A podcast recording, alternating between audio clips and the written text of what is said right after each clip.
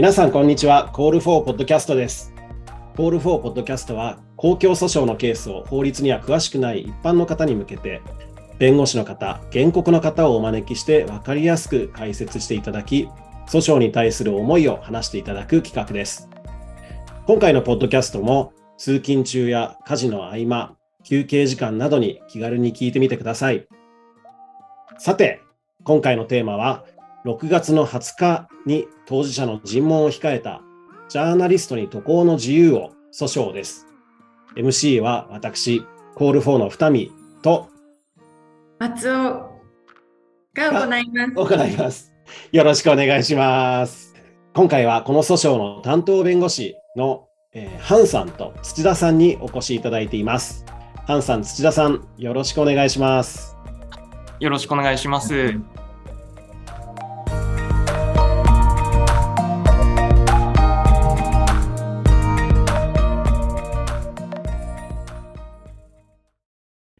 はい、えーでは、お二人から簡単に自己紹介をお願いします。はい。あの、今回のそのジャーナリストに渡航の自由を訴訟は、あの、弁護士、弁護団が4、4人で弁護団を組んでいます。で、今回はあの、えー次回の安田さんの尋問を担当する2名の私、ハと土田が、あの、参加することになりました。えっと、私は金橋総合法律事務所の弁護士のハンと申します。よろしくお願いします。あの同じく弁護団の土田元也と申します。この訴訟には、えー弁護士になってからあの間もない頃から携わっておりまして、あのまあま、弁護団の末席ではありますけれども、あの勉強させていただきながら参加しています。なので、尋問あのを控えてますけれども、あの私も尋問の担当としてあの取り組むということになります。よろしくお願いいたします。よろしくお願いします。では事件の中身についてお二人にお伺いしたいと思います。今回の訴訟の概要についてお伺いできますでしょうか？はい。今回のあの裁判がですね、あのパスポートの発給を求めるという訴訟です。えー具体的には安田さんが約4年前になりますけど、2019年の1月にパスポートを申請して、まあ、半年以上待たされた上にですね、あのパスポートが全く発給されないと、まあ、そういう事態になったため、まあ、裁判をしてパスポートの発給を求めると、そういう裁判です。パスポートって旅券っていうふうにも言われてるようなんですけれども、これはなんかパスポートとか旅券って何か違いはあるんでしょうか？あ、パスポート、まあ一般的にはパスポートという言葉を使うと思うんですけれども、法律上旅券法というのがありまして、まあ法律だと、まあ旅券と、あの、旅する券という字ですね。旅券という言葉を使います。じゃあ、えー法律用語としては旅券というふうに言ってるということなんですね。はい。はい。えー今、安田さんというお名前が出てきましたが、この原告、今回の訴訟の原告になっている安田さんはどんな人かというのを教えていただけますか？はい。あの安田さんはですね、あの、もともと地方紙の、まあ、新聞記者をされていた方で、えーで、まあ、あの、2001年の、あの、いわゆる9.11ですね、アメリカの同時多発テロで、そこから、まあ、イラク戦争に、まあ、発展していくという中で、まあ、やはりそういう現地で何が起こっているのかというのを、あの、まあ、あの、問題意識を持たれて、で、そこから、まあ、いろんな、あの、紛争地に、あの、行く取材をしている、まあ、ジャーナリストの方です。で、特にまあ、2012年と2015年に、あの、当時内戦が続いているシリアですね。民間人の方もまあ多数、あの、亡くなられたりしていて、まあ、20, 20世紀最大のお人道危機とも言われていますけれども、まあ、シリアに取材していると、まあ、そういうようなことを、あの、されている方です。えー過去にあの武装勢力に、えー拘束されてしまったというニュースを目にした方もいらっしゃるんじゃないかなと思いますが、それでかなり、なんでしょう、有名になられた方ですよね。まあ、あの、今、あの、言った2015年にですね、まあ、シリアに行った際に、まあ、武装勢力に拘束されまして、まあ、3年ほどですね、拘束されて、まあ、あの、本当に一時はどうなるかということだったわけですけど、2018年に、まあ、解放されて、まあ、帰国すると、まあ、いうような、あの、ことがあった方です。では、あの、今回の訴訟で安田さんは誰に対して何を求めているのでしょうか？そうですね。あの、まあ、冒頭でも申し上げたました通り、外務大臣が、まあ、あの、パスポートを発給する主体なわけですけど、外務大臣に対してですね、まあ、パスポートを発給しなさいと、旅券を発給してくしなさいと、まあ、そういうことを求めています。で、まあ、あの、これやっぱりパスポートというのは、あの、渡航許可証、まあ、その国がどこ行っていいよとか、そういう許可をするものではなくて、あの、自由に移動することができる前提で、まあ、身分証明書のような、あの、ものだというふうに、まあ、あの、そういう位置づけの自由を確保する上での前提となるものですので、まあ、それは、あの、基本的には発給されるべきだと。今回そういうような理由がないということで、えー、パスポートの発給を求めています。法律上、どのような場合にあのパスポートを発給しなきゃいけないっていうのは決まってるんでしょうか？むしろですね、あの、パスポート発給するのが、まあ、前提原則でして、で、それに対して発給しないことができる自由というのが、まあ、限定的に旅券法に、まあ、旅券法という法律に定められていると、そういう仕組みになっています。で今回は、その旅券法のパスポートを発給できない自由に当たるとして、安田さんはパスポートの発給を拒否されてしまったっていうことですかね。そうですね。あの、具体的には1号からあの、旅券法の13条1項というものがありまして、まあ、そういうの1号から7号って7つの自由が書いてあるんですけれども、そのうちの1号1つに該当するということで、まあ、今回発給を拒否されたということになっています。まあ、あの、法律上という意味ではですね、まあ、今回そのパスポート、旅券の発給を拒否するという処分があのされているので、まあ、その取り消しを求めると同時にですね、まあ、取り消しを求めるだけだと処分がなくなるというだけですので、まあ、発給を義務付けると、あの、発給する義務がありますよと、発給しなさいということを求めています。そうですね。あの、主意的には、あの、パスポートの、あの、全く制限のない、あの、発給を求めるという義務付けを求めています。で、あと予備的にですね、あの、渡航先からトルコを除くまあ、旅券、まあ、限定旅券の発給をして、するように求めると、まあ、そういう請求もしています。これは旅券法上ですね、あの、旅券を拒否する自由があったとしても、あの、渡航先を個別に特定する。だからまあ1カ国とか2カ国とかでもいいわけですけれども、まあ逆にそのどこかの国を除くと、そういうような渡航先を制限したあの旅券を発給できるということになっているので、まあ、それをあの求めるという裁判もしています。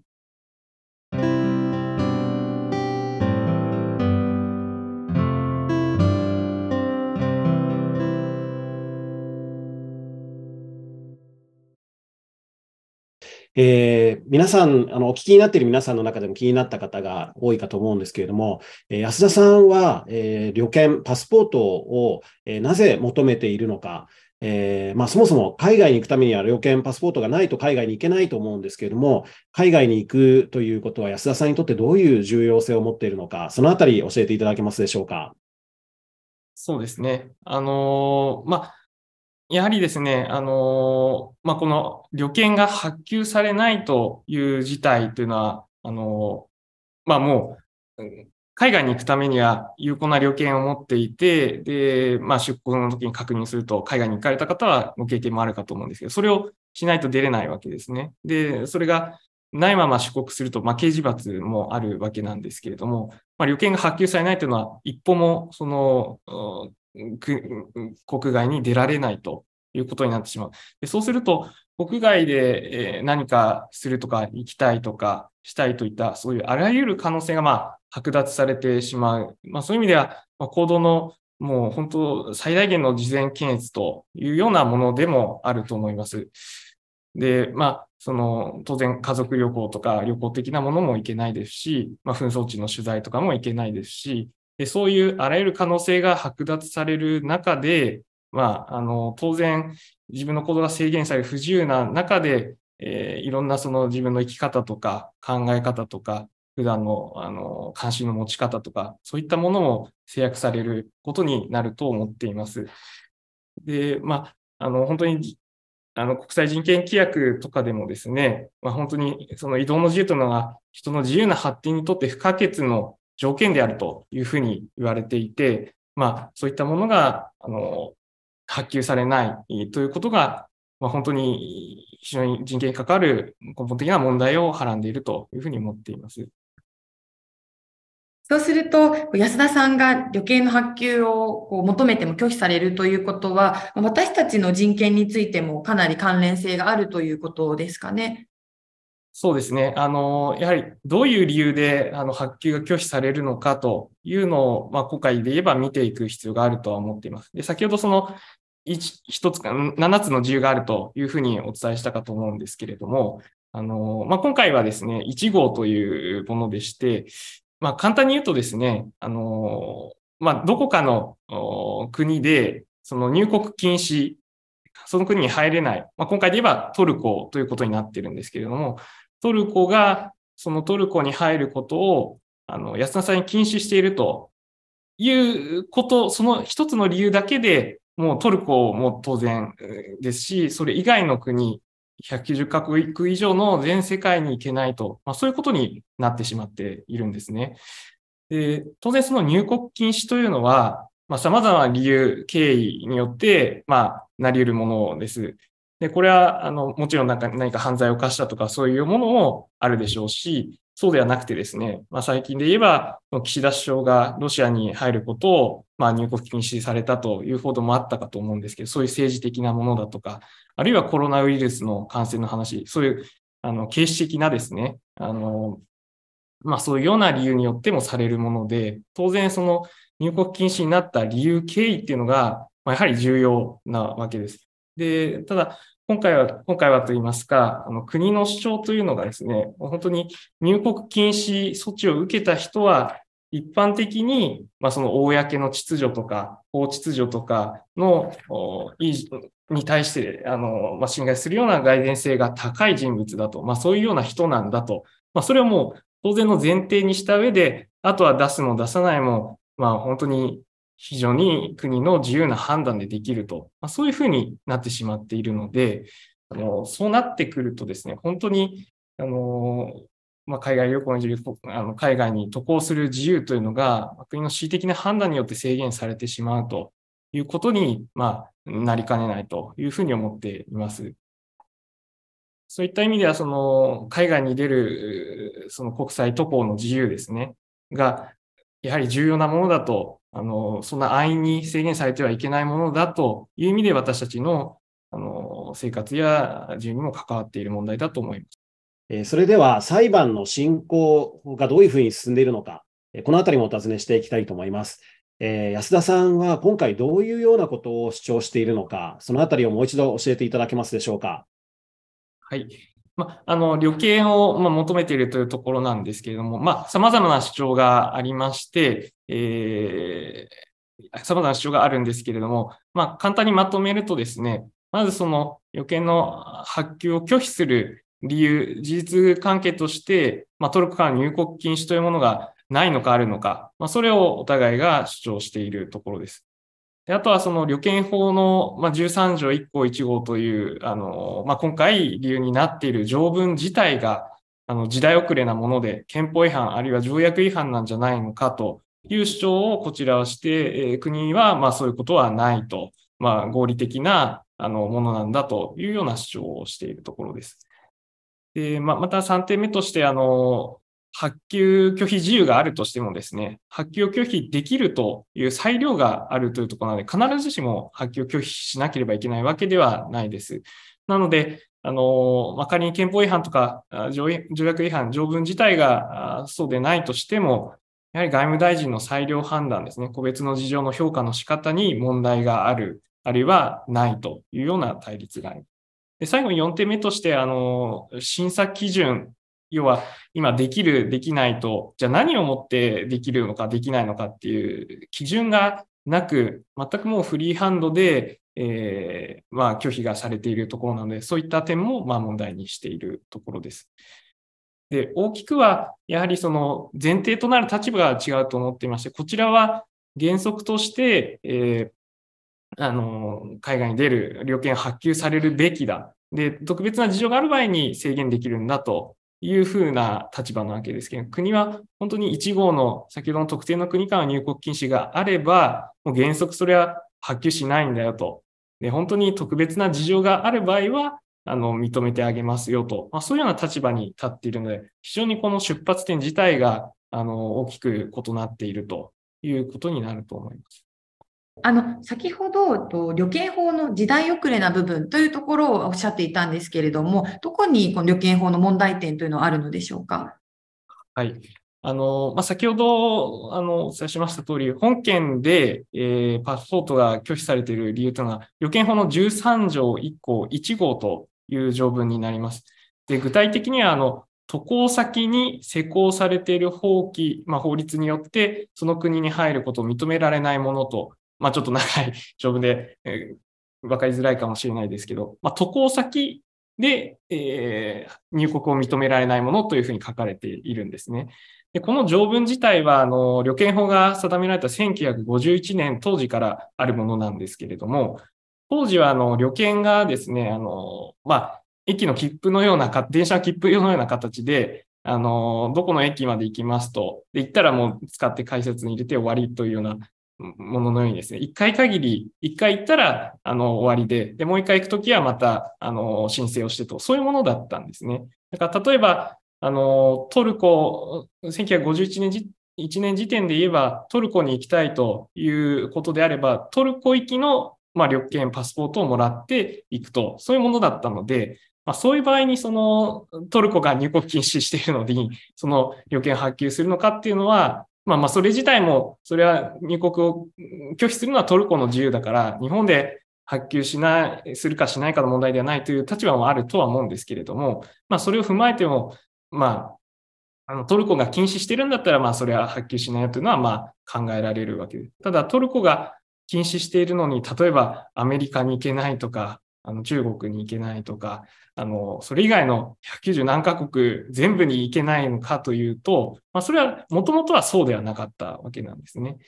それが、まあ、あの、旅券法がその後改正されていって、まあ、皆さんもお持ちのようにですね、だんだんその渡航先に制限がなくなって、まあ、ある意味ではもう全世界に基本的には行けるという旅券になったわけです。ただそうすると、その条文上渡航先って書かれていたものが、まあ、一国だったのが、ある意味全世界になるということで、えー、まあ、その全世界のうちのトルコ一国でも入国禁止にされていれば全世界行けないと、まあ、逆転現象といいますか、ま、そういうような形になってしまっているわけです。で、ま、本当に1951年当時の状況と比べても、あの、海外に行く人はもう、あの、比べ物にならないほど、あの、増えていますし、まあ、グローバル化の流れの中で海外に行くことの意味とか自由度というのは全然、まあ、状況は変わっている中で、その時代遅れの制定当時の条文を使って、えー、まあ、それに見合った法律改正をしないままで、えー、生き残ってしまって、それが恣意的に使われてしまっていると、まあ、そういうふうに、あの、こちらとしては思っているところです。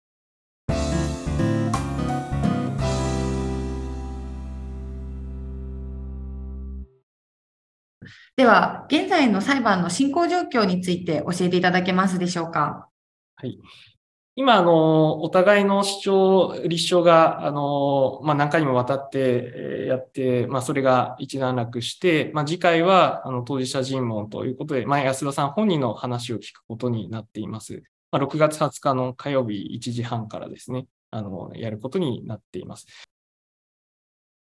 ありがとうございます。えー、原告とか本人尋問とか当事者尋問とかっていう言葉自体が、えー、一般的にはそんなに耳慣れないかなと思うんですけれども、えー、今回、コール4で弁護団の皆さんと一緒に傍聴ツアーを企画しておりますが、この傍聴ツアーで見れる安田さんご本人への尋問というのはど、えどういったところが見どころといいますか、ここに注目してくれっていうのはありますでしょうか？あそうですね。あのー、まあ、いろんな工夫をして尋問をしようというふうに思っているので、まあ、ぜひ法廷に来て、まあ、ご覧いただければと思うんですけれども、まあ、本当に、あの、国と私たちとでは、あのー、海外に行く自由が、あの、あるのか、原則としてあるのかないのかというのは非常にこう、大きな対立があるので、おそらく着目するポイントもですね、全然違うものにはなると思います。で、まあ、それをちょっと聞き比べていただいて、あの、まあ、あの、皆さんなりにその、パスポートを得られない、あるいは海外に行けない、あるいは行くという自由がどういうふうに考えるべきなのかなというのを、あの、まあ、あの安田さんの話も聞きながら考えていただければなというふうに思います。えー、最後に、ハンさん、土田さん、いかがでしょう？何か皆さんへの一言メッセージいただけますでしょうか？はい。あのー、まあ、そうですね。まあ、今回、ジャーナリストの安田さんが、まあ、あのー、まあ、いろいろこうシリアで拘束されて帰ってきてバッシングする中で、旅券を申請して、あの、まあ、それが認められないということになりました。で、まあ、それが本当にいろんなバッシングもあったわけですけれども、あの、やはりなぜ安田さんがそのシリアに行くのかとか、まあ、そういったところを、あの、本当に、まあ、それを私たちの社会が大事にするのかしないのか、あのそういう現地に行って、えー、得てくる情報というものをどのようにあの私たちがあの受け止めるかというところもあの非常に重要な問題だというふうに思っているので、まあ、ぜひそういうことを考えるきっかけにあの傍聴ツアーがなればいいなというふうに思っています。本日ありがとうございました。ありがとうございました。ありがとうございます。土田さん、いかがですか？一言。はい、あの、ハンさんのおっしゃったこととも重なりますけれども、やはりあの裁判所に対して、まあ、この訴訟に、まあ、どれほど注目が集まっているかということが、あの傍聴の数によって決まってくるのかなと思います。やはり、まあ、この海外渡航の自由という非常にこう社会的な重要性が高い権利が問題になっていると。そこで、経験と、あの、良くない判決、ちゃんと考えないで判決が出されてしまうということは避けないといけないと思います。そのためにも、ぜひ応援してくださるような気持ちで、傍聴に来ていただけるとありがたいかなというふうに思っています。よろしくお願いします。